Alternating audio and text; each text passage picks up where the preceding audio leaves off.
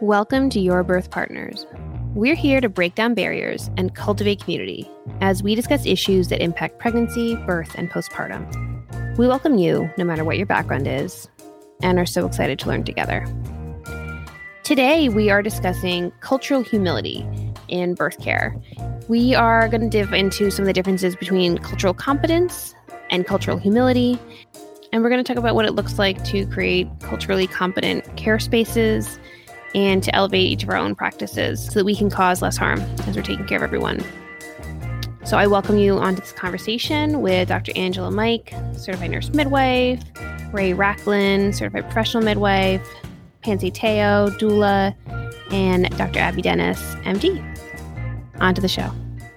You know, cultural humility and how do we show up for people, recognizing all of the different systems of power and oppression and the roles that we leave, the power that we have to, you know, kind of t- to wield for, you know, good or for evil.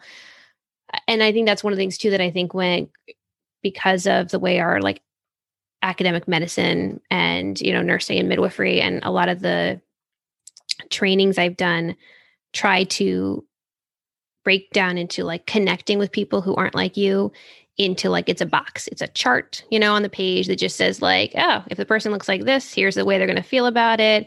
If they've got this ethnic background, this is how they're going to respond, which is just, it's, it's so incredibly off base. It's, it's remarkable to see, you say it out loud and it just sounds insane. And it's insane that, that these are still like the way textbooks are being printed now for medical and nursing education.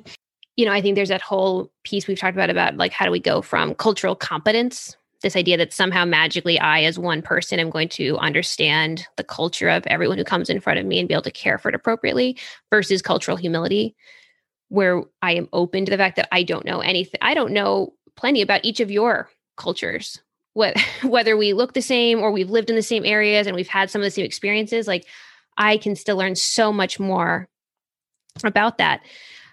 And so I wonder if we could speak a little bit to, you know, how do we kind of get past some of those barriers and create in ourselves that ability to be open to people who who look like us, who don't look like us, who have some of these shared experiences, who have no shared experiences, and still be able to provide care for them.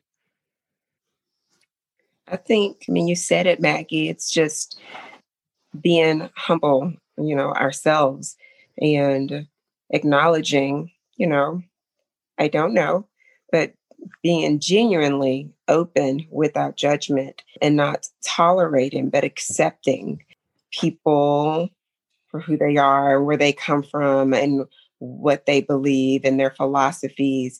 Um, because at the end of the day, I'm here to provide a service and they chose me and I need to be respect. The respect needs to be parallel, you know? And I think that as long as we just remain open to differences and make ourselves aware in each individual space, then that helps to create that balance. Because you're right, there's no way I can be culturally, you know, competent in everyone's situation. I don't know your background. I don't know your story. It's different from mine. Even if we do look alike, it's different than mine. And you just have to be willing. willing and and just one hundred percent open without judgment. Yes to all of that. And I think something I learned in like doing trans healthcare that's been really helpful and like serving people with different backgrounds than me and is giving people opportunities like of how to correct me, you know, like at the beginning of care, asking like both for like, are there things like, you know, culturally, religiously that you think is important for me to know about and caring for your family and that, you know, I'm not a perfect midwife. And if I say or do anything that doesn't work for you, like I'm like a New York Jew. So I respond really well direct, to direct communication. So you can like tell me up front that like I messed up. And also if that is totally uncomfortable to you, uh, shoot me an email and I'm happy to like address any ways that like I'm wrong. Like in trans healthcare, a lot of what we know is that trans people typically have to educate their healthcare providers about their own needs. And, you know, when I'm caring for someone who's like Black or brown, you know, although like over the years I'm getting more experience, I'm like still like, I'm never going to understand. So acknowledging that that exists and that they're going to be my teacher. And like some of my trans clients have been like, yeah, if there are things that like you want me to like read or learn about to better care for you, please let me know. And it kind of goes, you know, there's different ways to ask that question to be like, how, how can I like learn to be a good care provider for you? And acknowledging that that power dynamic exists goes a little bit towards building trust. Yeah. I love that. Just that reminder that we don't know everything. I think so much of how like medicine was set up is that, that feeling that we all have that we're supposed to, right? That if we admit that we don't know something, it, you know, if we open that up, that it, it opens up this idea that maybe we're not a good provider. Maybe we don't know enough to keep someone safe. And so I think sometimes our ego prevents us from wanting to engage on that and admit that we, you know, we don't know something. And I do, I just, I love that idea of really like starting that, just opening up with like, hey, I don't know everything about you, but I would like to know more about you so that we can be in this relationship together and, you know, we can do this. And just having that moment of just like authentic connection and breaking down role walls that we put up, you know, that keep this bizarre power dynamic at play. There's something really beautiful in a birth when you do really get to that point where you feel like you, as a provider and a patient, are just like completely present and you're communicating well and you're doing your best to get one another. It's one of the moments where being in a healing profession, it can feel really magical and wonderful and right. But it's, it's I think, a hard, we're all learning. Like you said, we're we're all learning and we're trying to be better. I think there are parts of medicine too that just does not allow you as a professional, you know, as a, as a profession, historically anyway, to admit that you don't know. Maggie, I can't even tell you how many times in my young career as a as a nurse, I was just so afraid of like being wrong, and my ego would just be in the way so often, and it prevented me from being able to learn and grow in my practice. And thank goodness now I've become a, more of my own person where I have zero problem saying, you know what, I just don't know. I've not experienced that before. I, I don't know what that is. Let me get one of my colleagues to come look. I, I have no clue, um, you know, and, and being okay with that. You know, I'm really good at a lot of things, and sometimes I just don't know. And I think in medicine, gosh, we need to give each other permission to not know, to not have all the answers so that we can protect um, our clients and do what is absolutely best for them. You know, um, we're just human, you know, we're just human. Several brains work way better together than one sometimes. And we, uh, we need to, to allow for that. And I think that would break down so many barriers that we've already discussed today, specifically when it comes to trauma and birth and cultural awareness, all of those things, even when it comes down to like the different professions within the birth community, you know, that would be at least the beginning portion, in my opinion, of healing and making things better. Funny, we focus so much on gaining people's trust that we've, I think, tend that that whole phenomenon of not being able to be like, I need help, I don't know. People, there must be some maybe subconscious thing that we're doing. We we tend to repress. I don't know if it's ego or if it's just feeling like that's a barrier to gaining somebody's trust, which is so important. Pansy, I feel like you do that so beautifully. And I've watched you do it in circles with people. Mm-hmm. And I don't know how much of that you have. I don't know how much of that is just because you're an, an incredible person and that comes naturally for you, or if that's something that you have really, you know, kind of cultivated. But I've watched you really, I don't know if you can speak to the way that you engage with people and both acknowledging their experience and then being able to offer yours in just a really like genuine and heartfelt way. I approach all, all women you know, and especially in, you know, when we're in circle or even my clients, I'm looking at my past, right? And how I was treated and things that happened, the amount of judgment that was put on me for what, whatever reason.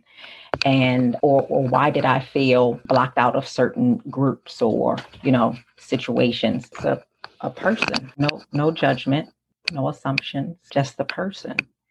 And when I create sacred spaces for that, there are some things that I know for sure that this is a human being living a spiritual experience. And I want to provide a space for this being to feel safe, to be able to let their walls fall and just connect to source. And when I do that, they feel it. All, all they all they feel is love and support and safety. So I'm not assuming from the color of your skin or, you know, how you're dressed or or whatever. But you're a human being having a spiritual experience like we all are. And that's that that will be my hope, that that's how we treat it when we go into any of these facilities, any doctor that we see, if that we are treated and respected as just that. I feel like that's another one of those things, you know, that it feels like that should be human nature, right? It's just so sad that that is something that needs to be explicitly said, and it's sad that that is that is not what happens for way, way too many people, way too many professionals, birth workers who they're not prepared to to see the whole person. And, you know, to get past some of those assumptions, I, I think it's one of the things I know when when we talk about like cultural competence, it feels like it's often just being broken down into, again, we're just, we're trying to put people in in boxes and rely on those stereotypes about what we've assumed or the last person we cared for who looked or seemed similar at this person, but, you know, on based on, you know, race or class or any of the ways that we kind of can quickly assess people.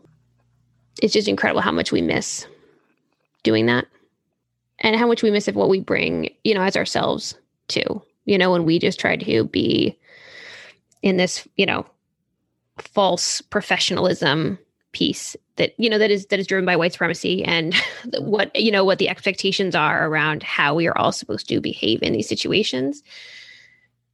And we've completely created this, you know, false dichotomy where people feel like they can't connect from a human being to another human being. And that we have to put on all of these, these airs around who we are so that we can establish credibility.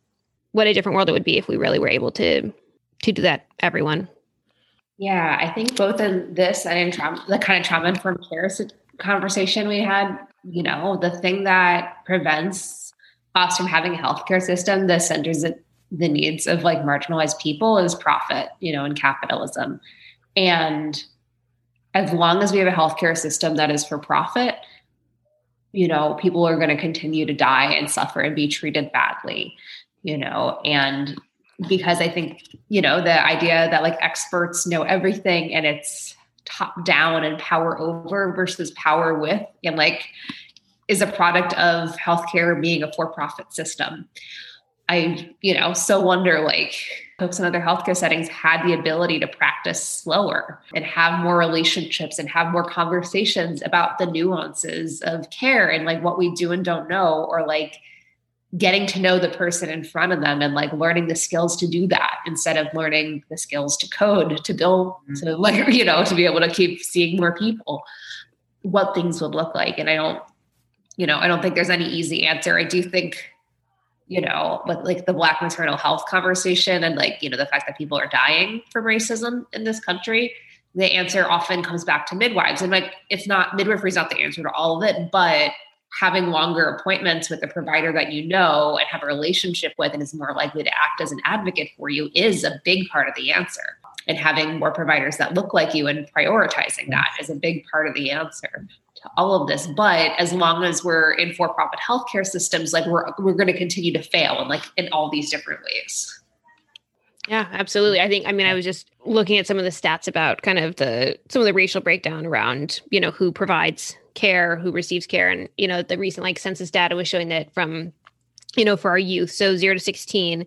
So the people that will be childbearing in the next couple decades, you know, we have in our country now, like about fifty percent identify as non-white. And then our, the breakdown of our care providers, midwifery is about ninety percent white. O B G Y Ns are about seventy-five to eighty percent white. You know, nursing is somewhere in that range as well. You know, and so we are going to keep running into these issues if we don't, you know, both for, for people like me who, you know, are white and have been ensconced in kind of this completely unearned power and privilege to not care about someone else's culture because ours has been the dominant one. We are just going to see more trauma and more harm and continue to see excessively high deaths for Black and Indigenous and, you know, all people of color if we're not able to let go of that. There needs to not be a dominant culture. There needs to be an acceptance of all of these different cultural backgrounds that everyone's coming from. And I think so many of us in, you know, in healthcare, because our healthcare providers, professionals remain so white, it is hard to drop some of those things that come along with white supremacy culture and to step out of that and to let go some of this, you know, the this excessive, the professionalism piece, the needing to be right and being the expert and some of these things that all come along with it so that we can actually engage with the people in our care. And, and I'm saying this as a white person who obviously I don't have the answers for exactly how that looks, but you know, and I will certainly link in the show notes some trainings that I've taken around, you know, cultural, you know, humility and uh, understanding how our role can play into that. I think those are, you know, that's really helpful. Is there ever, Maggie, I guess I can ask you, within your trainings that you've taken, you know, in the hospital, do they ever have classes for you all as far as cultural humility? It, it feels like to me where it should be a part of like any type of tra- any type of training or, you know, anything dealing with birth, pregnancy, anything like that. No.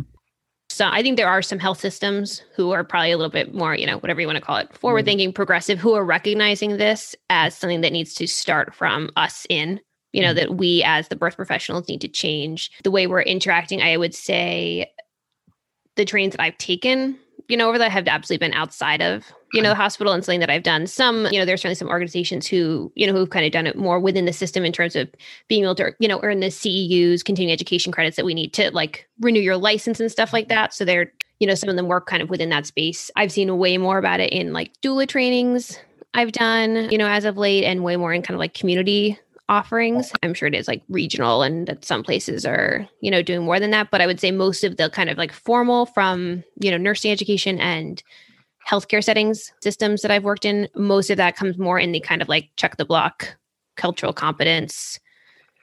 This is what you need to know about people who look like this. Have not dived more deeply into the work that we do internally.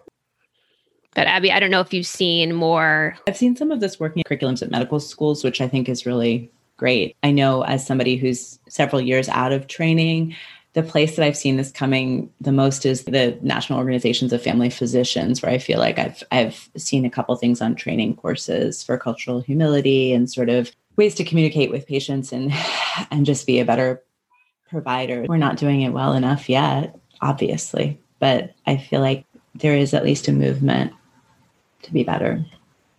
It's a, it's a lot of work that needs to be done. And, you know, when you look at our, at, at the numbers, the, the statistics, you know, we could, could feel a little, you know, overwhelmed and, you know, is this going to end? But I see light, just one woman at a time, tons of education, you know, tons of healing spaces for us just to do the best that we can in the positions that we have in a community, knowing that if we're caring for them properly, that she, she's going to tell her children about this wonderful care. she's going to tell this, this, you know, her daughter, her son, how she was respected, how she was honored with this beautiful experience, and set the tone for the next generation. So for every woman that I guide and journey through, you know, pregnancy and, and birth, and they, you know, they hear they're healthy, they, they have, you know, they've had a magnificent experience, that this is now my prayer, my hope, the new norm for this family and the generations to come. So one woman at a time. I do feel like I have hope in like the newer organizations in the home birth world. So like the National Association of Certified Professional Midwives has made cultural humility and like racial justice a priority and a forefront. They have a formal scholarship program for midwives of color. You know, I think the older guard organizations are not making those same like choices and changes that we need. But I feel like I have some hope in like midwifery futures. I think I have less hope in like how we're actually going to create, like shift the healthcare system to one that's going to like be able to adequately provide, and also like who's going to get trained and who's going to run these systems, you know. There is, there is hope in, you know, the future, and, you know, and I hope us all in, in having these conversations and, you know, working through these, that it's, that's helping all of us to kind of dive more deeply into the roles that we can work in, in creating the birth care world that we want to see, that we want to be there for, you know, for future generations, and that we're, you know, we're continuing to, to work out one birth at a time. Well, I thank you all for all the work that you have done and are doing for the community, for, you know, all the women that you care for, and for even, you know, coming here to this platform and giving us insight, you know, in your position. And, you know, in your roles, for us to learn more about, you know, your process in caring for, for women. I appreciate it. And I learned so much. That feeling is very mutual. Absolutely. I feel like this is, this is a subject that I feel like right now my job is to be a little bit quiet and learn, because I realize I've been doing a lot of things really wrong for a long time. And I appreciate this forum to do that. Yeah, yeah, absolutely. Grateful to grow and learn alongside all of you. Thanks for tuning in. We love to talk birth and would love to talk about it with you. Please join the conversation by finding us on Facebook, Instagram, or Twitter. We're Your Birth Partners on all platforms. And we invite you to join our Facebook community group, Your Birth Partners Community, where you have a chance to dive more deeply into the topics we discuss on the podcast, and a diverse community of birth professionals looking to change birth care for the better. As promised, you'll find some resources for our cultural humility courses on our show notes this week, and we'd love to hear from you on other resources you've found helpful as you continue to grow in this work. Till next time.